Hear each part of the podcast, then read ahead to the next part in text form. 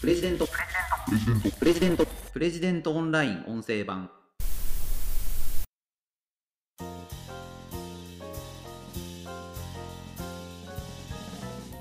日本で一番電気自動車が普及している場所は東京ではありません。意外な地方都市の名前をご紹介します。プレジデントオンライン編集長の星野貴彦です。この番組はプレジデントオンラインの配信記事の周辺情報や解説をお届けしています。今回紹介する記事は東京の2倍日本で一番 EV が普及しているのはあの地方都市。必要なのは充電インフラではない。という記事です。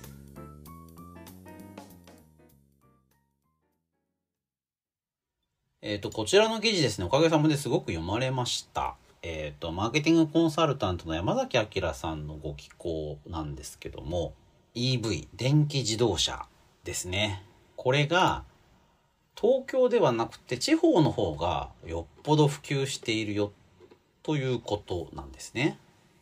これあの次世代自動車振興センターというところのまとめたデータなんですが、人口1万人あたりの電気自動車の普及状況。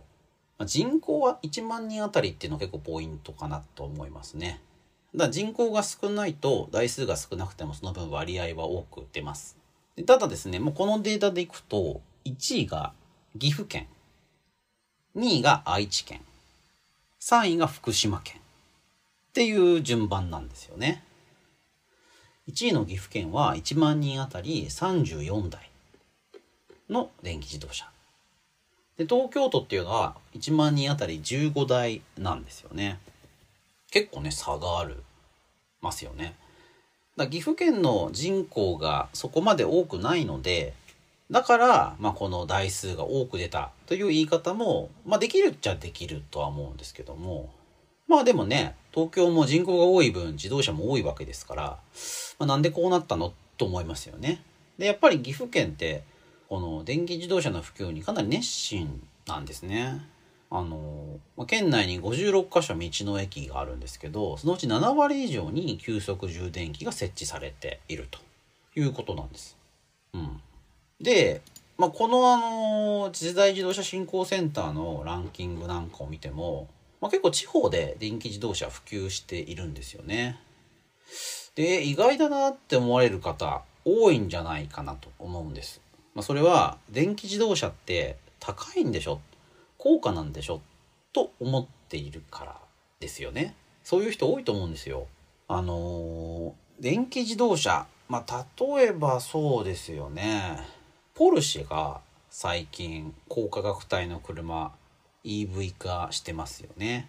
ボルボとかメルセデスとかそういった輸入車メーカー電気自動車が増えてると思います。まあ、あの、バッテリー EV、BEV って言われる、まあ、その、エンジンを積まない自動車も出してますし、まあ、エンジンと電気のハイブリッド、もしくはプラグインハイブリッドって言われるような、あの、充電のできるようなハイブリッド車。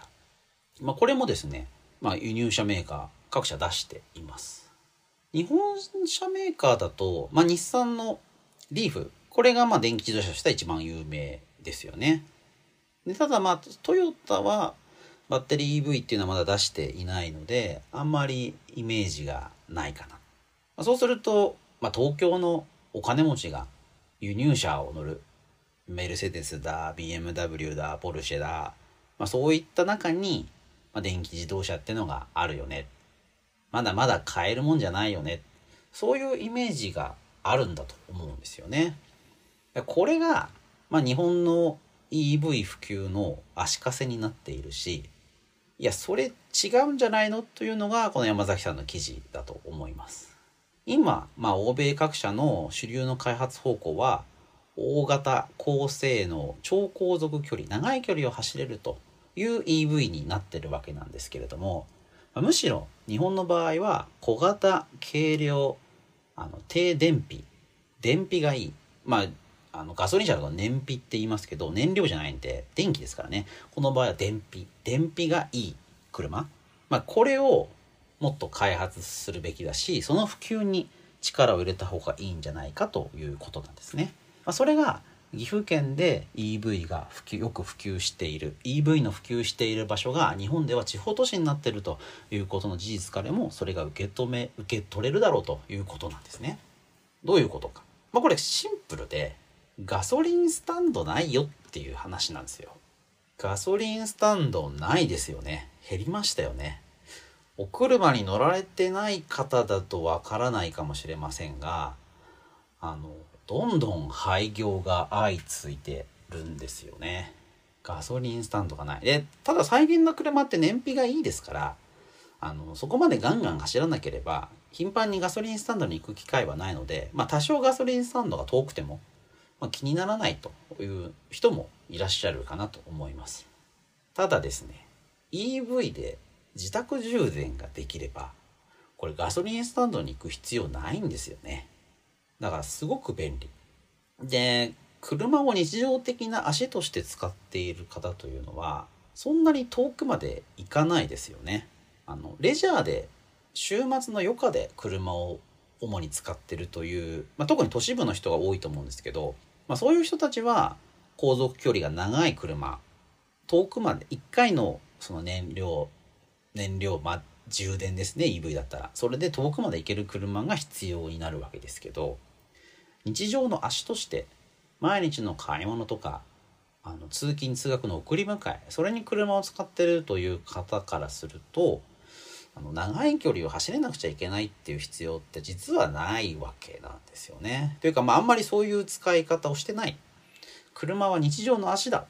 でそういう人たちからすればガソリンスタンドが遠くにあるっていうのはすごく不便ですよね。一方で家で充電できるというようになればガソリンスタンドの心配がないので非常に便利。これがですね地方都市で電気自動車がまあ、実際にも普及しているし今後そういった需要が増えていくだろうということの背景にあるわけなんです。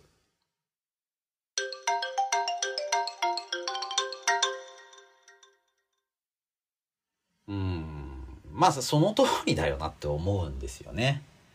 これあの中国でも、まあ、中国って国がですね電気自動車を非常に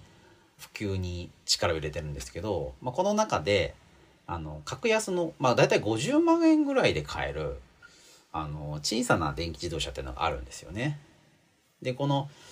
中国でこの50万円 EV が売れてるっていうのはやっぱり日常の足としてこれすごい便利だよねというような評価なんです。だから日本だと都市部の人が、まあ、ガソリンじゃなくてより高級な車として電気自動車を買うっていうようなことになってますしあメーカーもあの電気自動車って高級なものっていうようなイメージ付けをしてると思うんですけどもいや違うんじゃないかっていうことなんですね。でしかもですねあの都会の人は、まあ、マンションに住んでる人が多いわけですよね。でマンションの駐車場に充電スタンドを新たにつけるっていうのはこれ結構大変で、まあ、現実難しいわけですよね。でそうすると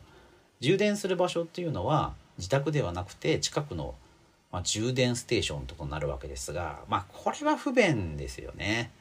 ガソリンって、まあ、すぐガンガン燃料を入れられるわけですけど充電っていうのは、まあ、どうしても時間がかかるわけです。ガソリンみたいに燃料をドブドブ入れるっていうんじゃなくて線をつなげてその線の電気の容量に応じてスピードが決まってきますからで日本ってそういう超高速の急速の充電できる場所ってすごく限られていてあの一部テスラが高圧のそういった充電の場所を、まあ、スーパーチャージャーってねテスラ呼んでますけどそういうものを普及させてますがテスラぐらいじゃないですかね。でそのテスラの場所に行ったって、まあ、15分30分どうしたってかかるわけですよ、まあ、ガソリンスタンドでね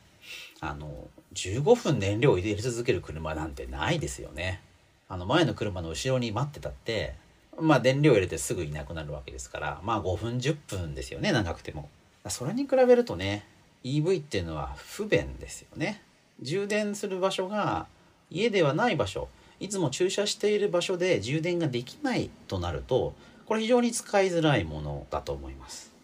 そうすると、自宅であれば、あの自分家の電コンセントからですね、電気自動車につなげばそれで充電ができるわけですから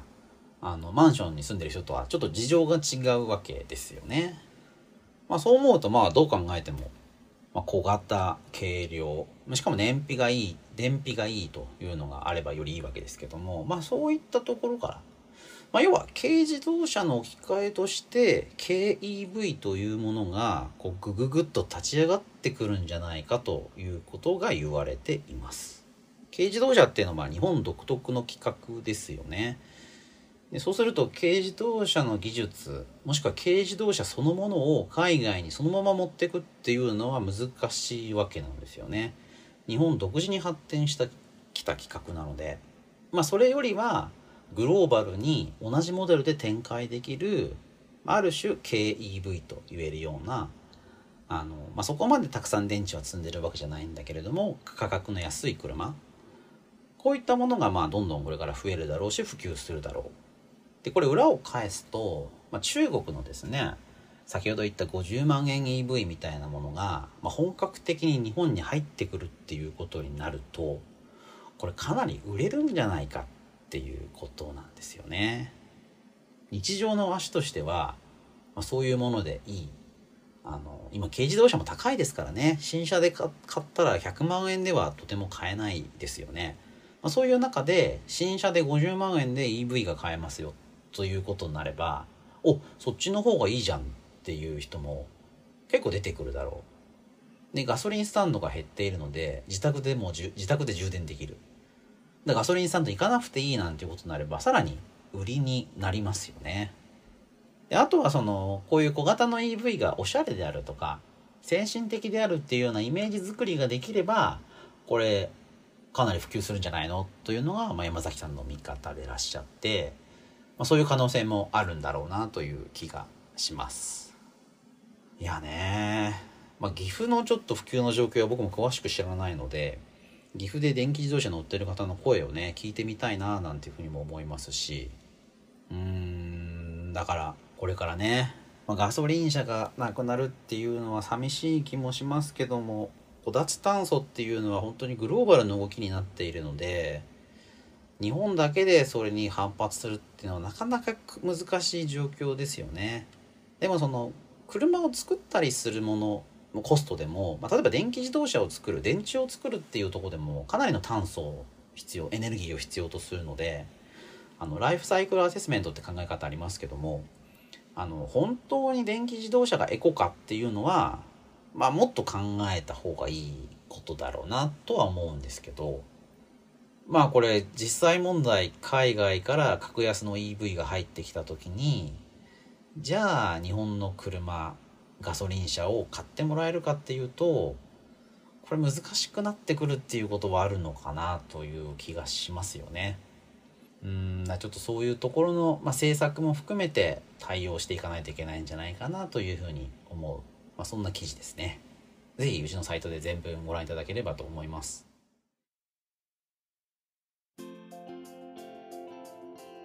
ということで今回は東京の2倍。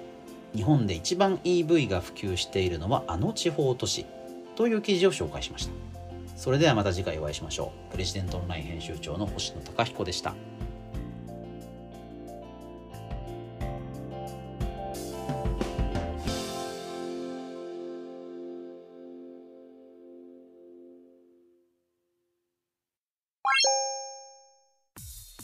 日経新聞朝刊の厳選ニュースを毎朝コンパクトに聞ける「聞く日経」仕事や生活のハック術を編集部が語り下ろす。ライフハッカー日本版。タイニーハックエクスプレス。イノベーションを生み出すヒントが見つかる。浜松町イノベーションカルチャーカフェ。